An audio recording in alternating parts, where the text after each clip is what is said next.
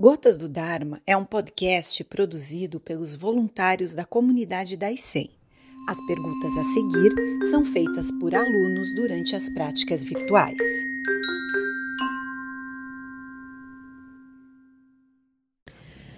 Monge Gensho, o senhor poderia falar sobre a raiva e a compaixão e seus efeitos sobre nós e nossa família? Quando nós temos raiva, isso significa que nós deixamos que o nosso eu e a nossa noção de separação em relação ao outro cresça tanto que nós sentimos oposição. Né? Agora, quando nós temos compaixão, o sentimento predominante é estamos junto com o outro e a dor do outro é dor nossa. Então, é esta prática que leva ao abandono das sensações de raiva e nos leva para a compaixão. No fundo, está tudo ligado à nossa ilusão, ilusão central. E a nossa ilusão central é a ilusão de ter um, um eu separado, diferente de todos os outros, eu aqui e os outros lá. É isso que cria os sentimentos de oposição. É necessário que exista essa diferença essa separação entre mim e o outro para que o sentimento de oposição nasça. Se temos a sensação de unidade, o sentimento de oposição se esvai.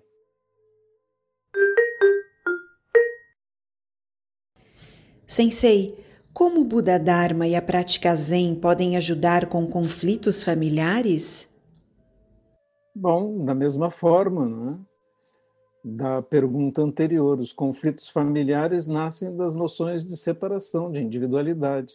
A maior doença nossa é a questão da individualidade. A individualidade nos separa dos outros e faz com que todos esses sentimentos nasçam. O sentimento de união e de participação junto com os outros seres ele cria naturalmente uma outra atitude e um outro sentimento compassivo. Quando nós estamos na sanga, por exemplo, que diz o Buda? Que nós devemos ter uma língua de mel, né? então que nós devemos ser carinhosos e compassivos com os outros, jamais devemos levantar a voz, jamais devemos ser irônicos ou críticos e mesmo brincadeiras que ferem o outro e que podem parecer divertidas são mal vistas dentro da, da comunidade, da nossa comunidade, porque o sentimento de amorosidade é que tem que ser o sentimento predominante. E isso em família é igual. O sentimento de amorosidade, não o sentimento de separação, de oposição, de competição. Esses sentimentos é que são sentimentos deletérios.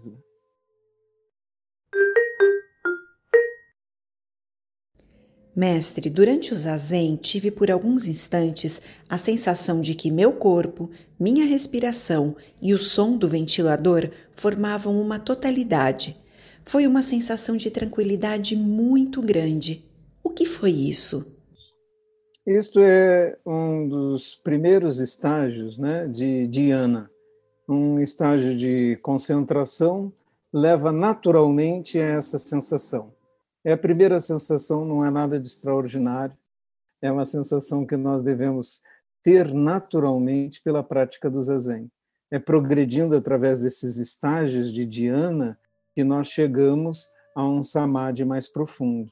E a prática contínua de mergulhar no estado de samadhi é que vai criar uma mente que pode ter experiência mística de Kensho, de enxergar a sua própria natureza. E essa experiência é que é aborda o primeiro vislumbre da possibilidade de nos iluminarmos, né? de termos essa clareza de ver nossa verdadeira natureza e escapar da visão ilusória. É por isso precisamos acalmar nossa mente e ter realmente essas experiências, esses pequenos insights que vão acontecendo na prática da meditação. Meus parabéns por ter chegado a esse ponto já. Sensei, o senhor poderia explanar um pouco sobre o zazen como uma ferramenta de libertação dos vícios e más tendências? À medida que nós praticamos zazen e ganhamos lucidez e clareza sobre a vida, nós vemos que os vícios são prejudiciais para nós. É só uma questão de lucidez, de nos afastarmos da ignorância. Anteontem, creio que um rapaz perguntou: se eu fumar maconha, isso vai prejudicar o meu zazen? E eu disse: sim, vai, por causa da, das substâncias alucinógenas contidas na maconha e que atrapalham a lucidez. Mas, do outro lado, é uma questão de lucidez também perceber que o pulmão não foi feito para respirar fumaça e, portanto, fumar qualquer substância é um erro que prejudica a nossa saúde. Isso é tremendamente evidente. Mas a, o sentimento de não perceber, ou aquilo que está na raiz do sofrimento, que é a ignorância, faz com que nós deixemos de ver as coisas mais claras, mais evidentes à nossa frente. Se ficamos agitados, por exemplo, e nos irritamos com alguém, nosso coração bate mais rápido, nós ficamos perturbados, talvez um dia inteiro, por causa daquele sentimento, e isso é uma coisa muito ruim. À medida que nós temos clareza, nós percebemos: ah, isso não é bom para mim, isso não me deixa feliz, isso não deixa os outros felizes, devo, devo me afastar desse tipo de sentimento, desse tipo de emoção tenho que construir uma mente que não sinta isso. Isso é ganhar lucidez. E assim o Zazen nos ajuda a nos afastarmos de tudo aquilo que é prejudicial, tanto mentalmente como materialmente.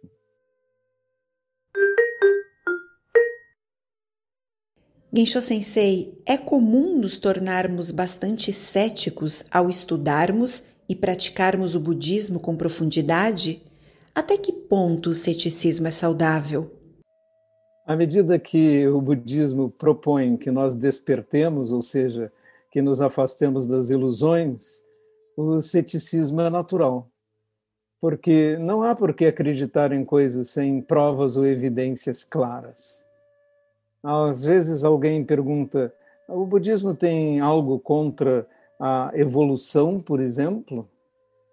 É claro que o budismo não tem, porque as evidências a respeito a favor da evolução são arrasadoras do ponto de vista biológico. Então, a evolução das espécies é muito mais do que uma hipótese. E sendo assim, por que não devemos ser céticos a respeito de qualquer ideia de deuses criadores ou mesmo de entidades interferentes aqui e agora? porque por mais que peçamos, entidades interferentes não realmente ajudam estatisticamente a Terra. Nós sabemos que orar é bom, principalmente para quem ora. Então, o ceticismo é natural para o budista e você está muito bem acolhido no budismo zen, que entre todos talvez seja o que no qual esse sentimento de ceticismo e de recusa das coisas não verificáveis está presente. Monge, o que é liberdade? É possível ser livre no mundo em que vivemos? Relativamente, não é? Você não é livre nem no momento em que nasceu, quando você nasceu, já estava com um corpo. E se você tinha um corpo, não adianta querer ser um elefante, porque você é um ser humano, não é? Então, a sua liberdade é bastante relativa e já delimitada pelas suas marcas kármicas anteriores e pelas causas e consequências que levaram ao surgimento da sua manifestação atual. Pensar que nós temos livre-arbítrio, por exemplo, é um engano nós temos a possibilidade de tomar certas decisões, mas a maior parte do tempo somos arrastados pelas nossas marcas kármicas anteriores, que nos levam a agir de uma maneira que tá, está bastante pré-condicionada pelo fato de termos marcas culturais, civilização, cultura, corpo e uma porção de condições que nos amarram à situação presente. Então, é, nossa liberdade existe de forma limitada.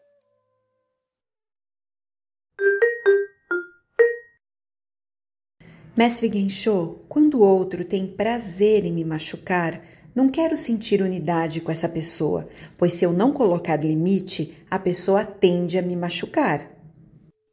É isso, é evidente. É evidente que você tem que compreender essas circunstâncias e agir de acordo.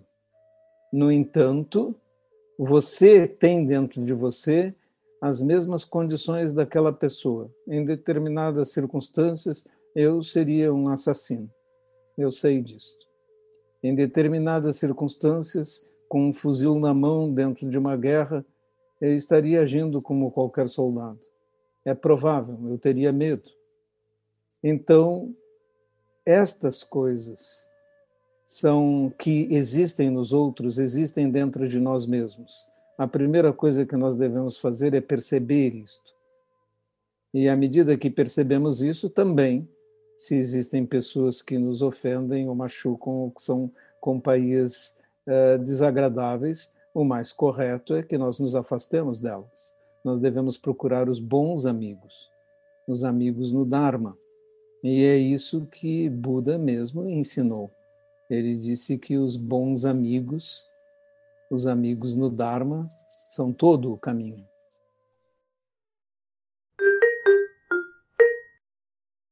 Sensei, como evitar o isolamento com pessoas em nosso redor à medida que vamos evoluindo em nossa clareza? Procurando a comunidade que participa dos nossos valores.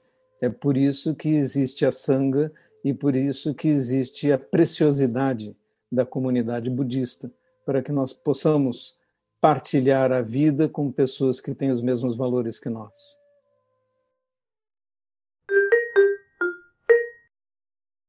Mestre Gensho, já ouvi algumas preces budistas e percebi que não são pedidos a uma divindade ou a um ser espiritual. Como as preces budistas funcionam? Eu vou dar um exemplo.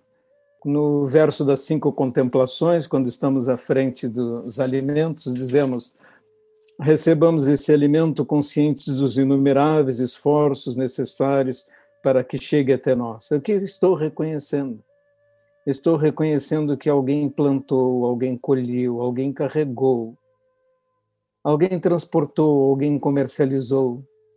Uma multiplicidade enorme de esforços foram necessários para que eu tivesse um prato à minha frente. E este reconhecimento da realidade e dos esforços dos outros é a prece budista. Não há por que agradecer a alguém sobrenatural lá fora, porque aí nós estaríamos agradecendo a um ser é, estranho, que favorece algumas pessoas e não favorece outras, e que tem uma estranha preferência pelos mais ricos e mais afluentes, e que, na realidade, deixa os mais devotos, os mais pobres, os mais humildes, os mais ignorantes, sofrerem indizivelmente. E, portanto, é uma divindade com preferências muito estranhas. Nós preferimos acreditar que não existem seres interferentes e por isso não oramos para eles e não pedimos nada para eles. O budismo todo é construído em cima de outros conceitos, a sua própria moral é construída em cima do conceito de causa e consequência e não no temor de uma divindade ou na esperança de que ela nos premie um dia com o seu favorecimento.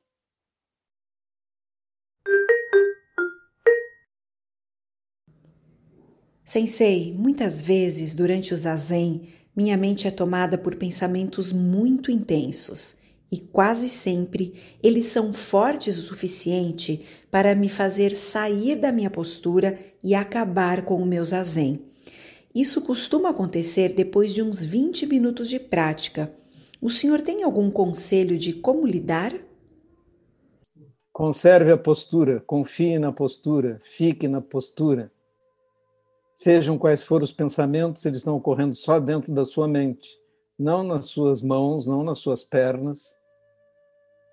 E, portanto, confie na postura e não saia da sua postura, por mais que a sua mente se rebele e queira tirar você dali, porque na realidade ela está sendo, seu eu, seu ego está sendo ameaçado, a sua fantasia. Isso pode fazer as pessoas que, crerem que por acaso o budismo quer destruir o eu. Não, o budismo não quer aniquilar o eu. O eu é necessário para viver. Não é isto. Ele só quer que você esteja consciente que o eu é uma fantasia que nós criamos para transitar no mundo. Nós a vestimos, vestimos essa identidade para entrar nesse baile, a fantasia. Mas é isto, um baile. E o eu, uma fantasia. A pergunta é: sem a fantasia, quem é você?